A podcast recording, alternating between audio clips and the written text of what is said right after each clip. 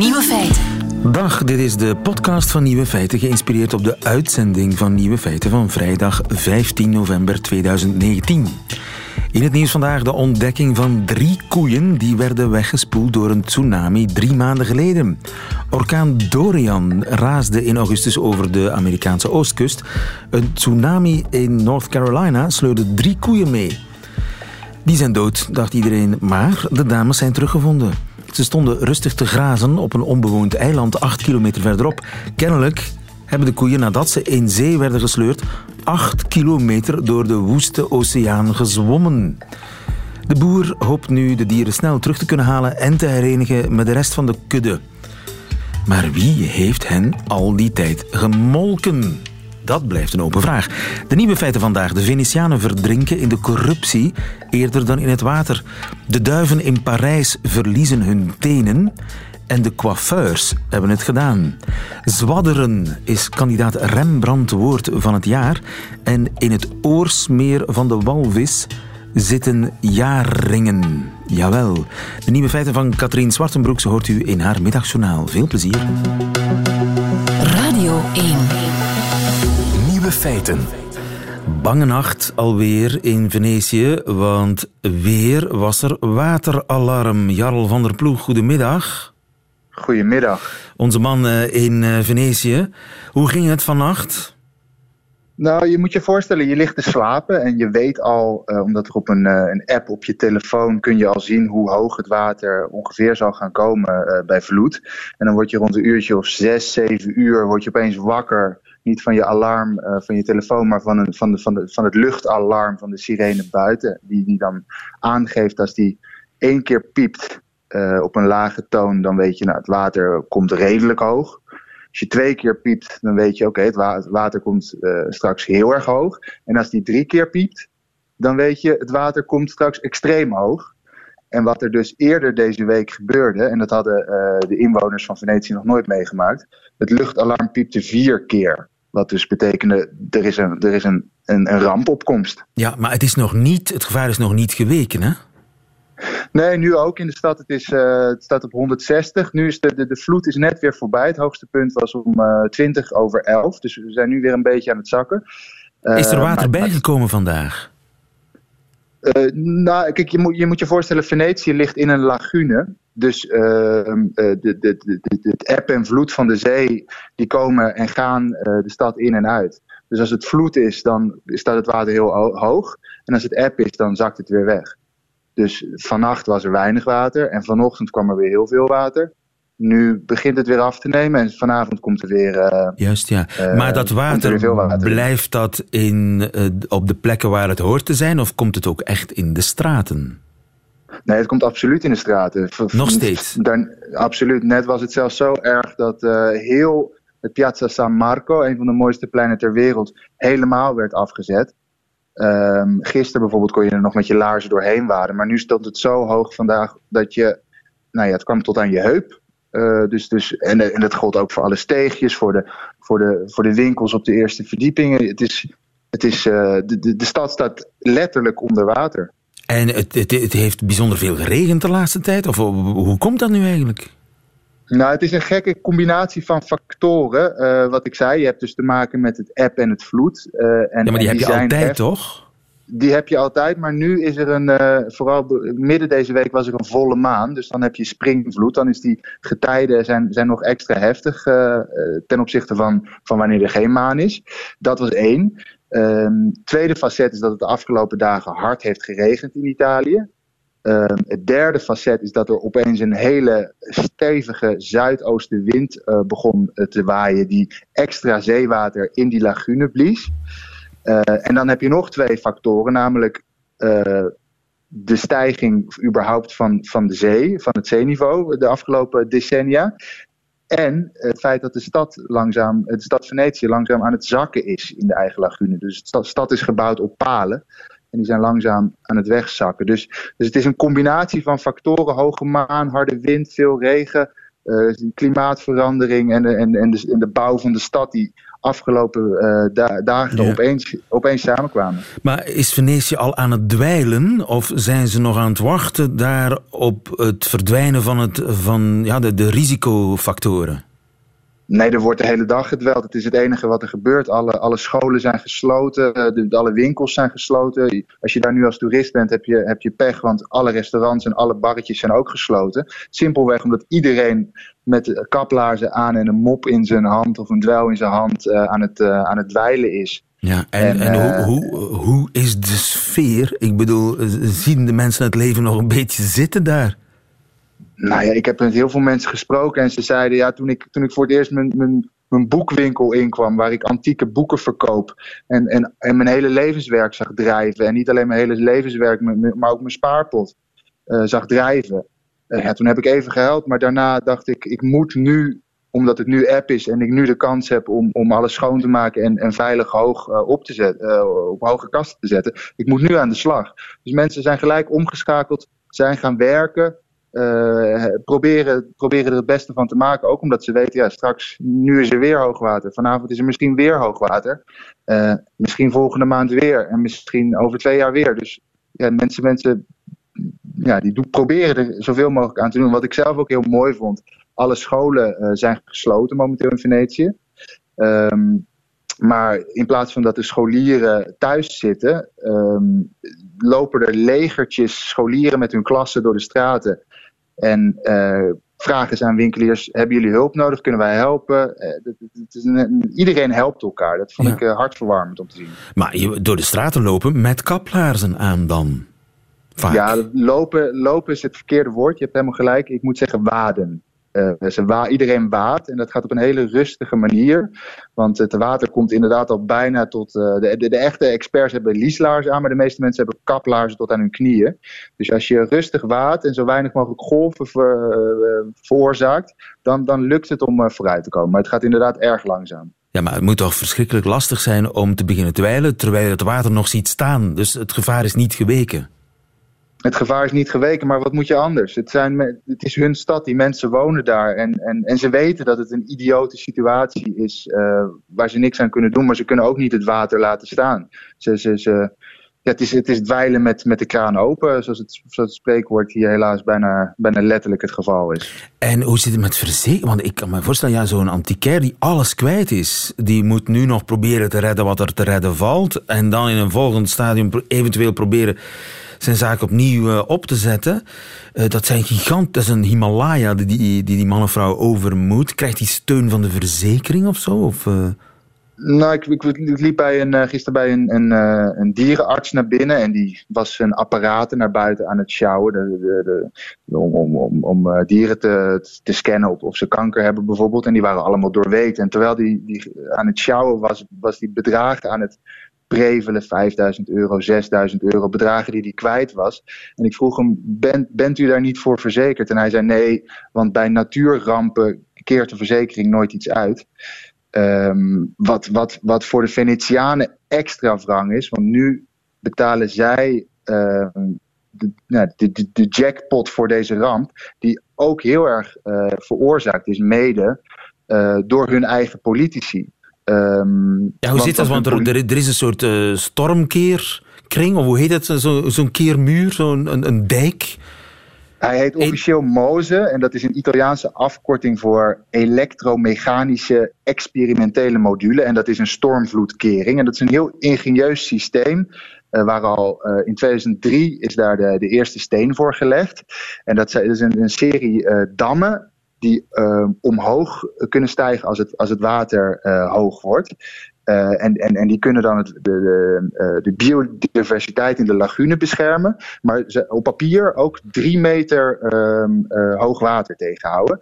En, en bij, toen de eerste steen werd gelegd was de belofte... Um, dankzij deze stormvloedkering is Venetië de komende 100 jaar veilig. Ja, en dat is dus probleem... bijna 20 jaar geleden dat is 20 jaar geleden. En het probleem is, uh, het was ooit beraamd op 1,6 miljard euro.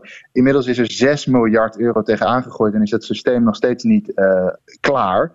Uh, sterker nog, het, het, het, er zit alweer betonrot in het systeem en het werkt helemaal niet. En er zit uh, schimmel in. Dus het kan eigenlijk helemaal niet afgemaakt worden. Het probleem is uh, corruptie. Daar komt het in feite op neer. Ze verdrinken in de corruptie zijn... eigenlijk meer dan in het water in Venetië. Nee, ja, wordt er ja, nog een beetje... Ges... Zeg maar? Ja, sorry. Nou, ik wilde zeggen, in 2014, toen is dit hele schandaal aan het licht gekomen. Toen zijn vier, 35 uh, mensen opgepakt, waaronder dus de burgemeester van uh, Venetië en de gouverneur. Uh, die, die, sommige mensen die hadden gewoon letterlijk 200.000 euro cash in hun tuin begraven. Belastinggeld wat die Venetianen dus betaald hebben om hun eigen stad te redden.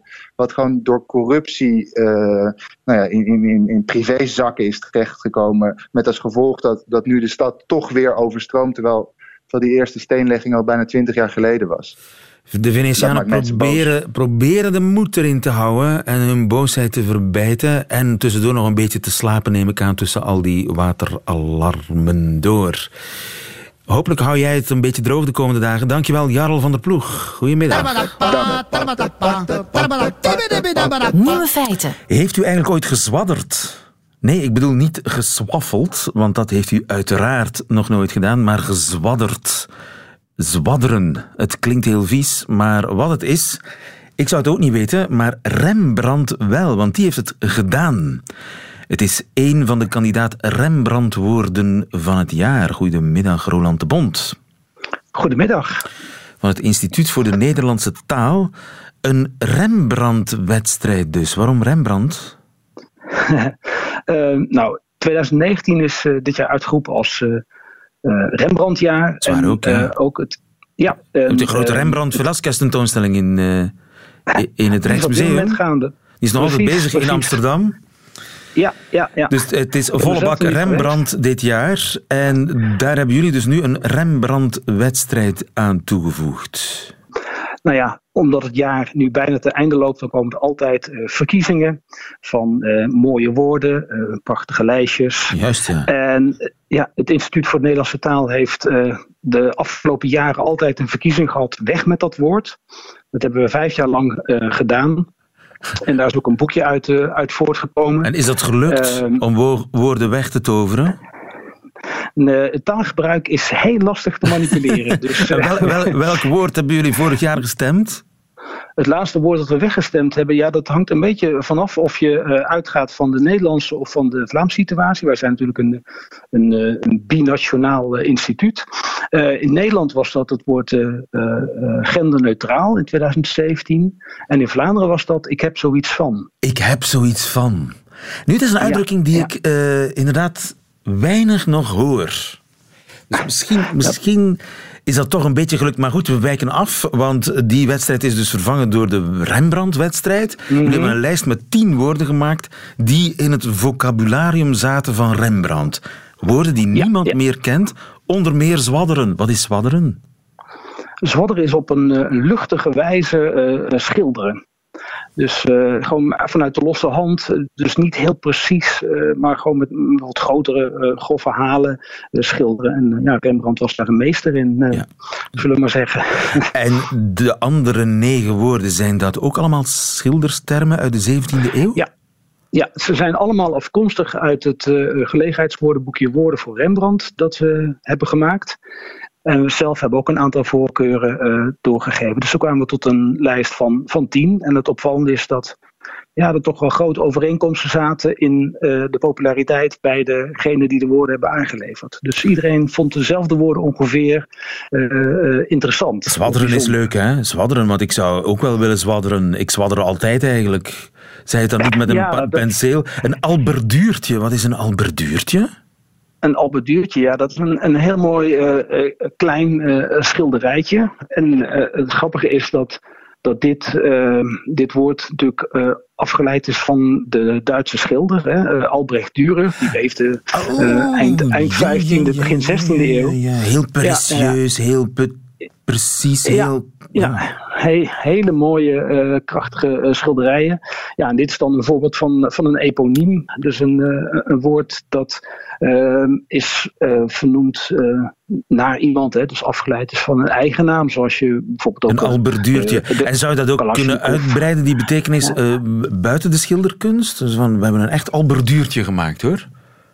Ja, ja dat, dat kan inderdaad. Uh, later is, is dat woord ook gebruikt voor, voor hele mooie kleine uh, kunstwerkjes, uh, juwelen. Dus dan is, is die link met, met, de, met de schilder echt verdwenen. Maar ik denk dat in de tijd van, van, van Rembrandt dat de betekenis Albertuurtje als schilderij nog wel heel gangbaar was. En dat mensen ook Albert Dure nog wel kende, Albrecht. ik vind het in elk geval een woord dat uh, het, het, nieuw leven inblazen waard is. Blozeren. Zou dat ook kunnen zijn? Maar wat is het? Blozeren. Ja, bloos, blozeren. Uh, blozeren. Excuus, ja, blozeren. Ja, een, uh, een blosje uh, aanbrengen. Er zit een woord blos in. Dus, iemand dat, dat Ik ga even naar het toilet om te bloseren. ja. ja, ik weet niet of je daar een blosje van krijgt als je naar het toilet gaat. Maar... Ja, maar als je een poedertje bij hebt, of weet ik veel wat dames kunnen doen om, om een blosje op uh, hun kaarten te toveren. Ja, ja, op die manier. Ik moet dringend bloseren, sorry, excuseer. Ja, ja, je zou er ook een andere associatie bij kunnen hebben. Maar dat je op een hele verhullende manier vertelt dat je naar de wc moet. En zo zijn er dus tien woorden uit de 17e eeuw, uit de, het vocabularium van Rembrandt, die het kunnen halen. Iedereen kan meestemmen. En wie weet mhm. kunnen we dan een eh, woord uit de 17e eeuw reanimeren. Dat zou toch prachtig zijn. We zetten een link op ah, onze site waar mensen kunnen gaan stemmen. Dankjewel, Roland de Bond. Goedemiddag. Graag gedaan. Dag.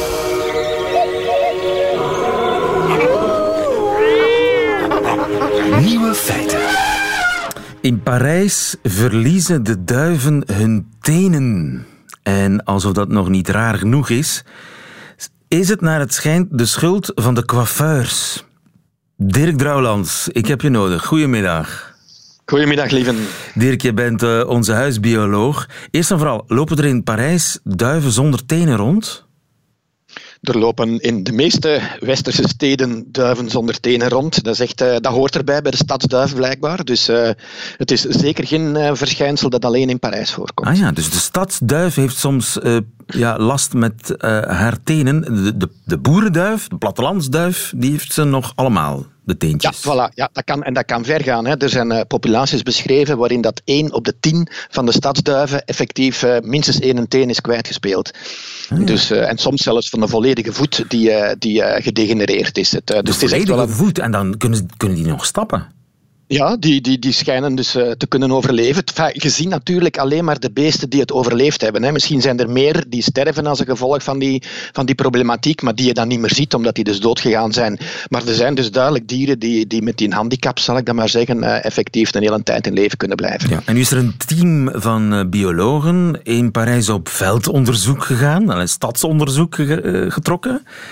wat hebben ze ontdekt?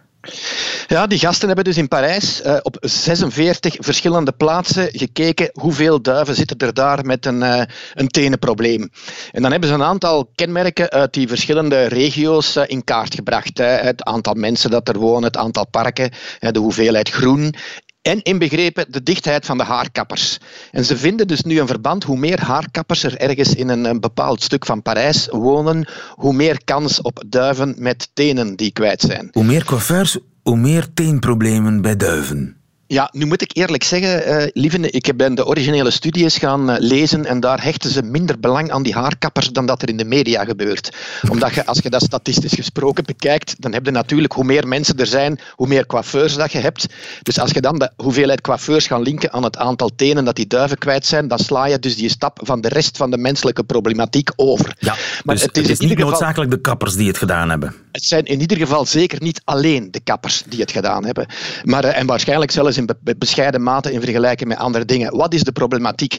De problematiek is dat als je begint bij de kappers, dat de, de, de, de haarafvalresten, hè, datgene dat er dus van de koppen geknipt wordt, dat komt blijkbaar in het restafval terecht. Dat gaat gewoon in de grijze vuilniszak de straat op. Dat wordt niet altijd even nauwkeurig gedaan. Dus daar vliegen daar een hele hoop haren rond. En die duiven in de stad, als een duif op het platteland een nest bouwt, dan gebruikt hij daar takjes voor en stro en wat hooi. En dat zijn dus eigenlijk relatief grote ehm, stukjes. Maar als dat in de stad gebeurt, dan gebruiken die duiven um, draadjes, stukken katoen, stukken van plastic netjes en mensenharen.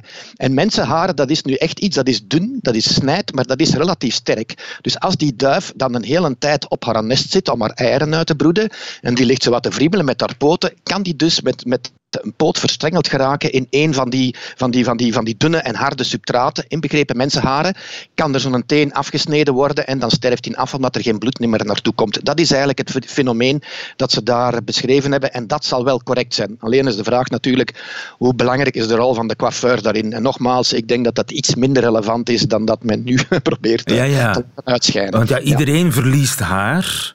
Er is, Dus als, waar mensen zijn, is haar. Absoluut. En in de stad zijn veel mensen, dus daar, daar, daar cirkelt haar rond.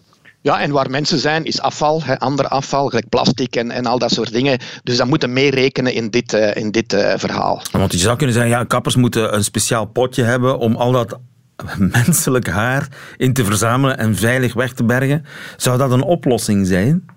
Ik denk dat het niet veel verschil zou maken. Die, die, eh, die, die duiven moeten sowieso een nest maken. Die hebben daar een bepaalde minimale hoeveelheid substraat voor nodig. En als die geen haar meer gaan vinden, gaan die in de stad wel andere dingen zoeken. En dan komen die met katoenen draden terecht. En, en, en dat, is, dat is hetzelfde effect. Ja. Dus ze gaan, ze gaan met die problematiek blijven, uh, blijven steken. En is dat vergelijkbaar met het mezenprobleem? Want deze week las ik toch dat mezen...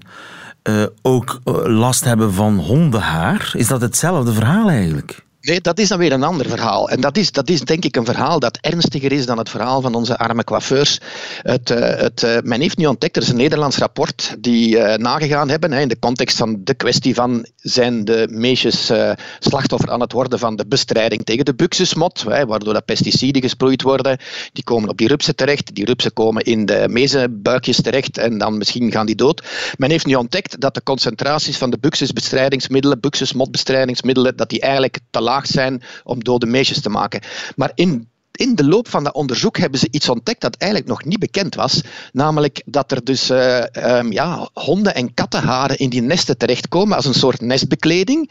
Die meisjes, als die pas geboren zijn, die hebben nog geen pluimen. Die dus liggen dus met een naakte lijfje, hè, dus toch, toch, toch een dag of tien op, die, uh, op die, uh, die, die, die haren. En nu heeft men ontdekt dat in een aantal van die haren zitten dus pesticiden die gelinkt zijn aan vlooienbandjes die honden en katten uh, uh, krijgen, of vlooienbehandelingen, antivlooienbehandelingen. Dat zijn dus pesticiden die eigenaars dus via zo'n band of via druppeltjes op die beesten ja, ja, ja. Dus zij raken niet in, dat hondenhaar verwikkeld. Er zijn geen amputaties door knellend haar, maar het is de bestrijdingsproducten, uh, zijn de bestrijdingsproducten op die haren die wij erop opspuiten, die uiteindelijk mezensterfte veroorzaakt die kunnen mezensterfte veroorzaken. Ja. En dat is een nieuwe, een nieuwe uh, besmettingsmechanisme, een nieuwe weg die men nu verder moet gaan onderzoeken om te kijken of er daar eventueel niet een probleem kan zitten. En hier wordt wel een, een advies gegeven dat nuttig kan zijn, namelijk uh, er is in, in, in, de, context van het tuinvogelvriendelijk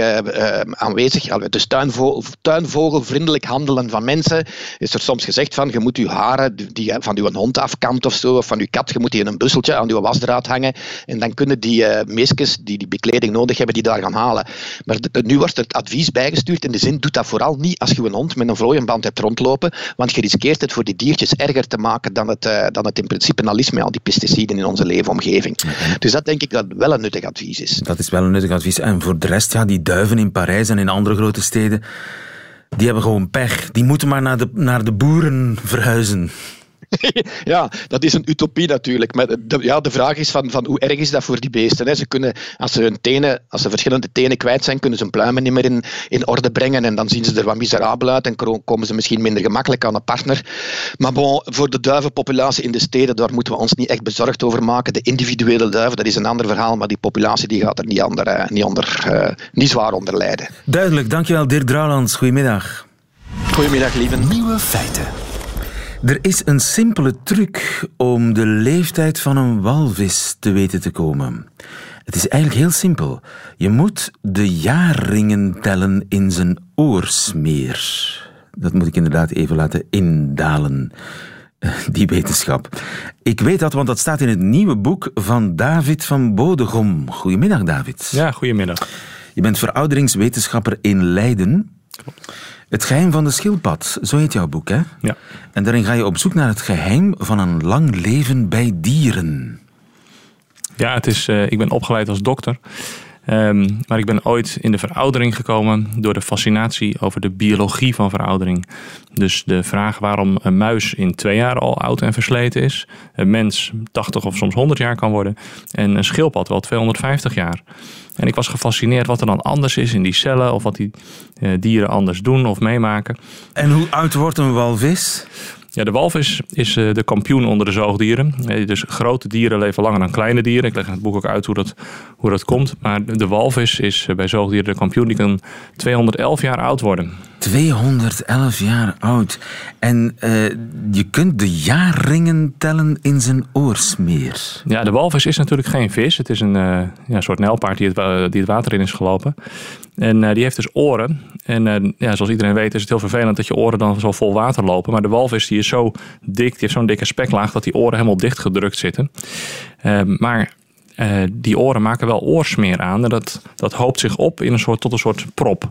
En die prop die gaat er nooit meer uit? Die gaat er nooit meer uit. En, nou, het is een hele leven bij. Die wordt alsmaar groter. Ja, die wordt steeds uh, langer als het ware. Hoe, hoe groot wordt zo'n prop? Weten we dat? Ja, zoals een kleine baguette, zeg maar. Een klein stokbroodje. Oh ja. En als je die dan in de lengte zo doorsnijdt, dan zie je de, de jaarringen daarin zitten. Net als bij een boom.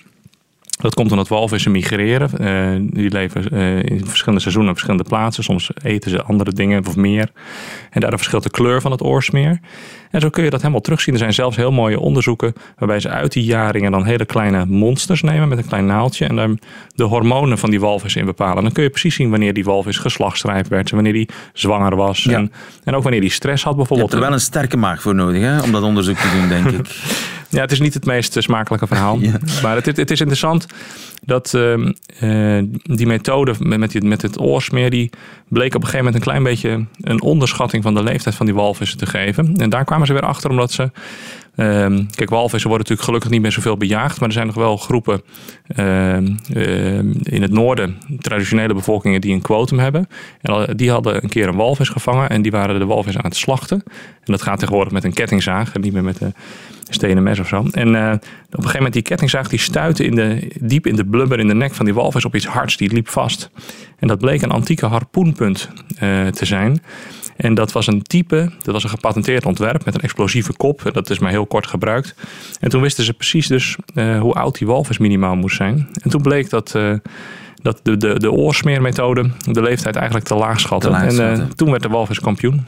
211 kan die worden. Hoe, hoe hard gaat zijn hartslag? Ja, van de walvis. Je kunt de hartslag van een walvis kun je horen als je aan het duiken bent onder water. En uh, hij klopt maar zes keer per minuut. Dus zes keer per minuut, zeg. Dat is, dat is één keer om de tien seconden. Ja, dus je hoort zo'n doffe klap. Zo van die, de hartkleppen die dichtslaan, net als ons hart. Tien seconden niks en dan weer...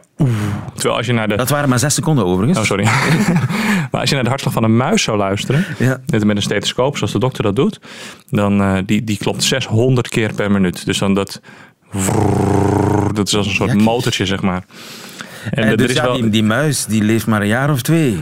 Dus dat, eh, we kennen al het verschil. Je moet heel groot zijn. Groot zijn is efficiënt in de natuur. Ja, dus, dus eh, er is ooit wel gedacht dat elk dier eenzelfde aantal hartslagen heeft en dat de muis er gewoon sneller opmaakt eh, dan de walvis. Eh, nou is natuurlijk, er zit natuurlijk geen teller op dat hart, maar niet alleen het hart van de muis klopt sneller, zijn hele stofwisseling, zijn metabolisme eh, gaat sneller. Een walvis die profiteert van, eh, van schaalvoordeel. En ehm, Ja, scha- heel simpel schaalvoordeel. ja. Kijk, de, eh, het verouderingsproces is. eh, ik vraag aan de studenten wel eens op college van ja, wanneer denken jullie dat veroudering begint? En dan zeggen ze ja, ja, dat is iets voor als voor later, als je oud bent, een jaar of veertig. Dat is voor Als mij je altijd. vitalo bent. Ja, ja, of Jep. Maar dat is dan voor mij heel confronterend, omdat ik 41 ben. Maar als ik dan uitleg dat veroudering eigenlijk een, proces is van slijtage, die, die je beschadigt door dingen van buiten, UV-licht of, of dat soort zaken, maar ook door het gebruik van het lichaam. In elke cel wordt, wordt suiker verbrand met zuurstof, daar komt energie bij vrij, maar ook zuurstofradicale stoffen die ook schade aanrichten. En het lichaam is heel tijd bezig om dat te repareren, maar die, dat herstel is niet perfect. En zo stapelt zich gedurende het leven, het hele leven door, eh, schade op. En op een gegeven moment krijg je daar kwalen van. En dan begint dus al bij de geboorte. Dus dan leg ik ook aan de studenten uit dat ze al twintig jaar verouderd zijn. En, eh, en eigenlijk al langer, want ook in de baarmoeder Daar, uh, ja, daar leef je natuurlijk al, daar delen cellen zich. Dan ontstaan de eerste kopieerfoutjes. Uh, daar wordt ook al suiker verbrand met zuurstof. Daar ontstaan de eerste schade. Dus je veroudert al voordat je geboren bent als je nog in de baarmoeder zit. Ja, en dus een, een walvis die heeft schaalvoordelen. De groot zijn uh, is voordelig. Een schildpad die wordt toch nog ouder, hè, dacht ik. Bepaalde schildpadden? Ja, er, er zijn schildpadden ehm, waarvan sommige mensen geloven dat ze wel 255 jaar oud geworden zijn. En uh, kijk, een schildpad is natuurlijk een, een, koudbloedig dier. en uh, bij koudbloedige dieren kun je de rol van die stofwisseling, dat metabolisme, de snelheid van het leven het beste zien. Als je bijvoorbeeld kijkt naar schelpdieren als de beekparelmossel, dus een zoetwaterschelp, die leeft in Spanje, daar is het water lekker warm. Nou, hij is koudbloedig, dus hij heeft dezelfde temperatuur als zijn omgeving. Daar leeft hij 29 jaar. Maar precies diezelfde schelpensoort leeft ook in het koude water in het noorden van Rusland. En daar kan hij wel 200 jaar worden. Want in het ah. koude water gaat zijn stofwisseling ook heel traag. Omdat het een koudbloedig dier is. Dus het werkt als een soort koelkast. Ja. Maar voordat iedereen nu denkt van, ja, goed blijft. voordat iedereen nu denkt dat hij ook uh, ijsbaden moet nemen. en voor zoogdieren werkt dat niet. Hè? Want, want als wij in de kou gaan zitten, dan gaat onze motor juist harder werken om ons op temperatuur te houden. Dus dat is alleen maar voor koudbloedige dus dieren interessant. Voor mensen is kou eigenlijk levensverkortend. Ja, je ziet ook wel dat, dat plekken waar mensen lang leven, zoals Creta en Sardinië, Icaria, Californië, dat zijn allemaal plekken waar het zo 28 graden is. En uh, als je op Kreta bent en je ziet zo'n oud vrouwtje zo in de schaduw van zo'n olijfboom zitten met zo'n licht zeebriesje bij 28 graden. Ja. Dan kun je wel voorstellen dat je dat heel lang volhoudt. Als je dan hier weer in Holland of in België tegen de regen in aan het fietsen bent uh, en kou op het voorhoofd hebt. Een schildpad nog ouder dan de walvis. Wat is eigenlijk het alleroudste dier?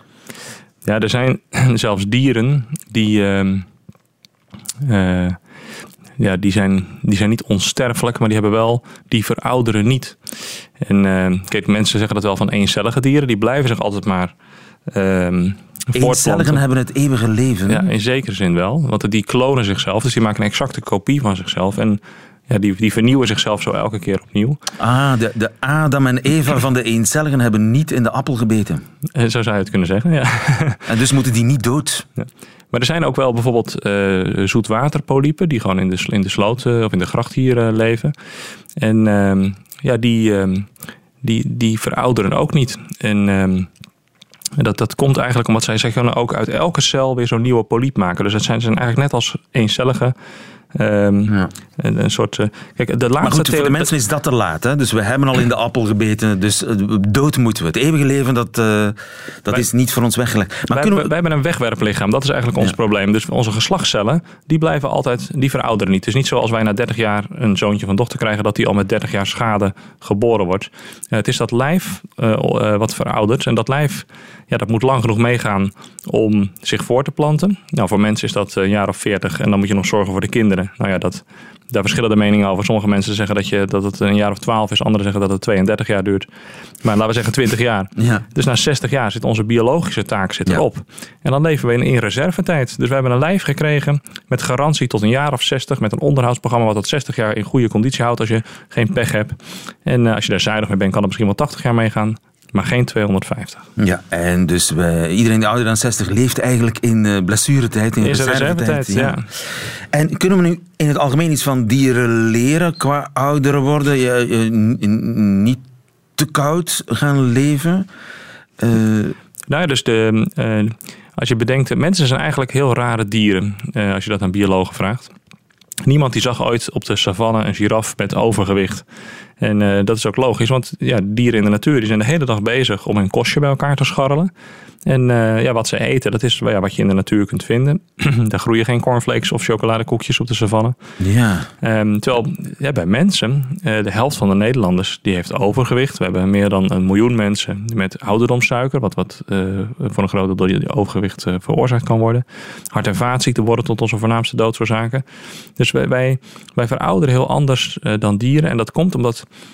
Um, wij hoeven niet meer op het land te werken. En uh, wij zitten hele dagen op kantoor. En uh, ja, we hebben ook nog maar heel weinig beweging. En we eten nog steeds uh, iets meer dan we verbruiken. Daardoor worden we elk jaar ja. een beetje dikker. Dus wat we van dieren kunnen leren is dat we weer... We moeten meer scharrelen. We hebben eigenlijk... Scharrelen. We zitten als plofkippen. Zitten we opgehokt in onze eigen bio-industrie zou je kunnen zeggen. We zitten ja. in onze auto's, kantoren en huizen. De hele dag te zitten. En we moeten er erop uit als een scharrelkip. Maar ik heb een giraf toch nog nooit aan sport zien doen? Nee, en ehm, dat is ook wel interessant, want het is maar de vraag als je nou de hele dag lekker in beweging bent, of, het, of je dan nog s'avonds naar de sportschool hoeft. En ehm, kijk, sporten is gezond, maar dat hoef je ook niet te overdrijven. Een giraf, of uh, er, is, er zijn geen dieren die aan, sport doen. En ehm, uh, dus, dus een marathon lopen, dat, uh, dat hoef je voor je gezondheid niet te doen. Maar een hele dag door een heel klein beetje bewegen is veel beter dan een marathon lopen. Geen nodeloze dingen eten. Uh, geen nodeloze inspanningen doen, dat kunnen we van dieren leren. De andere geheimen van dieren staan in jouw boek, Het geheim van de schildpad. Dankjewel, David van Bodegom. Ja, dank voor Goedemiddag. Ja, dank. Radio 1. Nieuwe feiten. Dat waren ze, de nieuwe feiten van 15 november 2019. Alleen nog die van Katrien Zwartenbroeks heeft u te goed. U krijgt ze in haar middagjournaal. Nieuwe feiten. Middagjournaal. Ik voel me schuldig omdat ik niet meer weet hoe het er was. Of toch niet echt. En dat ik dat misschien nooit meer zal weten. Ik herinner me alleen de duiven nog, dat ze met veel waren en dat ik er bang van was. Het moet er ook druk en warm geweest zijn, leid ik aan van de foto's waarop mijn broer en ik met geveinsde glimlach in de lens kijken. Twee balorige tieners die een ruildeal hadden gesloten. Voor elk stadje dat bezocht werd, elke kerk geanalyseerd en ieder museum kregen we een paar uur aan het zwembad in de namiddag. En zo ging dat iedere vakantie, dus ook in Italië. Broodkruimels voor de duiven, parels voor de zwijnen. Tien jaar later heb ik geen vakantie, ik ben aan het werk. Voor de krant moet ik nog even een fotobijschrift tikken. Een afbeelding van toeristen die tot hun knieën in het water staan in een stad die ieder jaar meer wegzakt. Ze zien er vrolijk uit, de toeristen. Vermoedelijk omdat hun bezittingen in een verhard panzer zitten in plaats van een reistas. Omdat ze die koffers nu niet meer zelf over de straten moeten slepen, maar ze gehoorzaam aan hun zijde dobberen. Ik ben boos op mezelf, omdat ik niet meer weet of de straten er geplaveid waren met gladde leisteen of hobbelige kasseien, en weet dus niet of die koffers sowieso geruisloos hun uittocht zouden gemaakt hebben. Terwijl ik verwoed in mijn eigen culturele bagagegraaf, verlaat de schaterlach van de twee vrouwen op het overstroomde San Marco-plein mijn gedachten niet. Op twee kilometer daar vandaan, in Veneto, werden de maatregelen in de strijd tegen klimaatverandering verworpen, luttele minuten voor ook het parlement onder water liep. Zouden de toeristen lachen omdat hun reisje letterlijk in het water valt? Wanneer de wereld kleiner wordt, kan je sneller zeggen dat je alles al gezien hebt. En dan mag je eindelijk gaan zwemmen.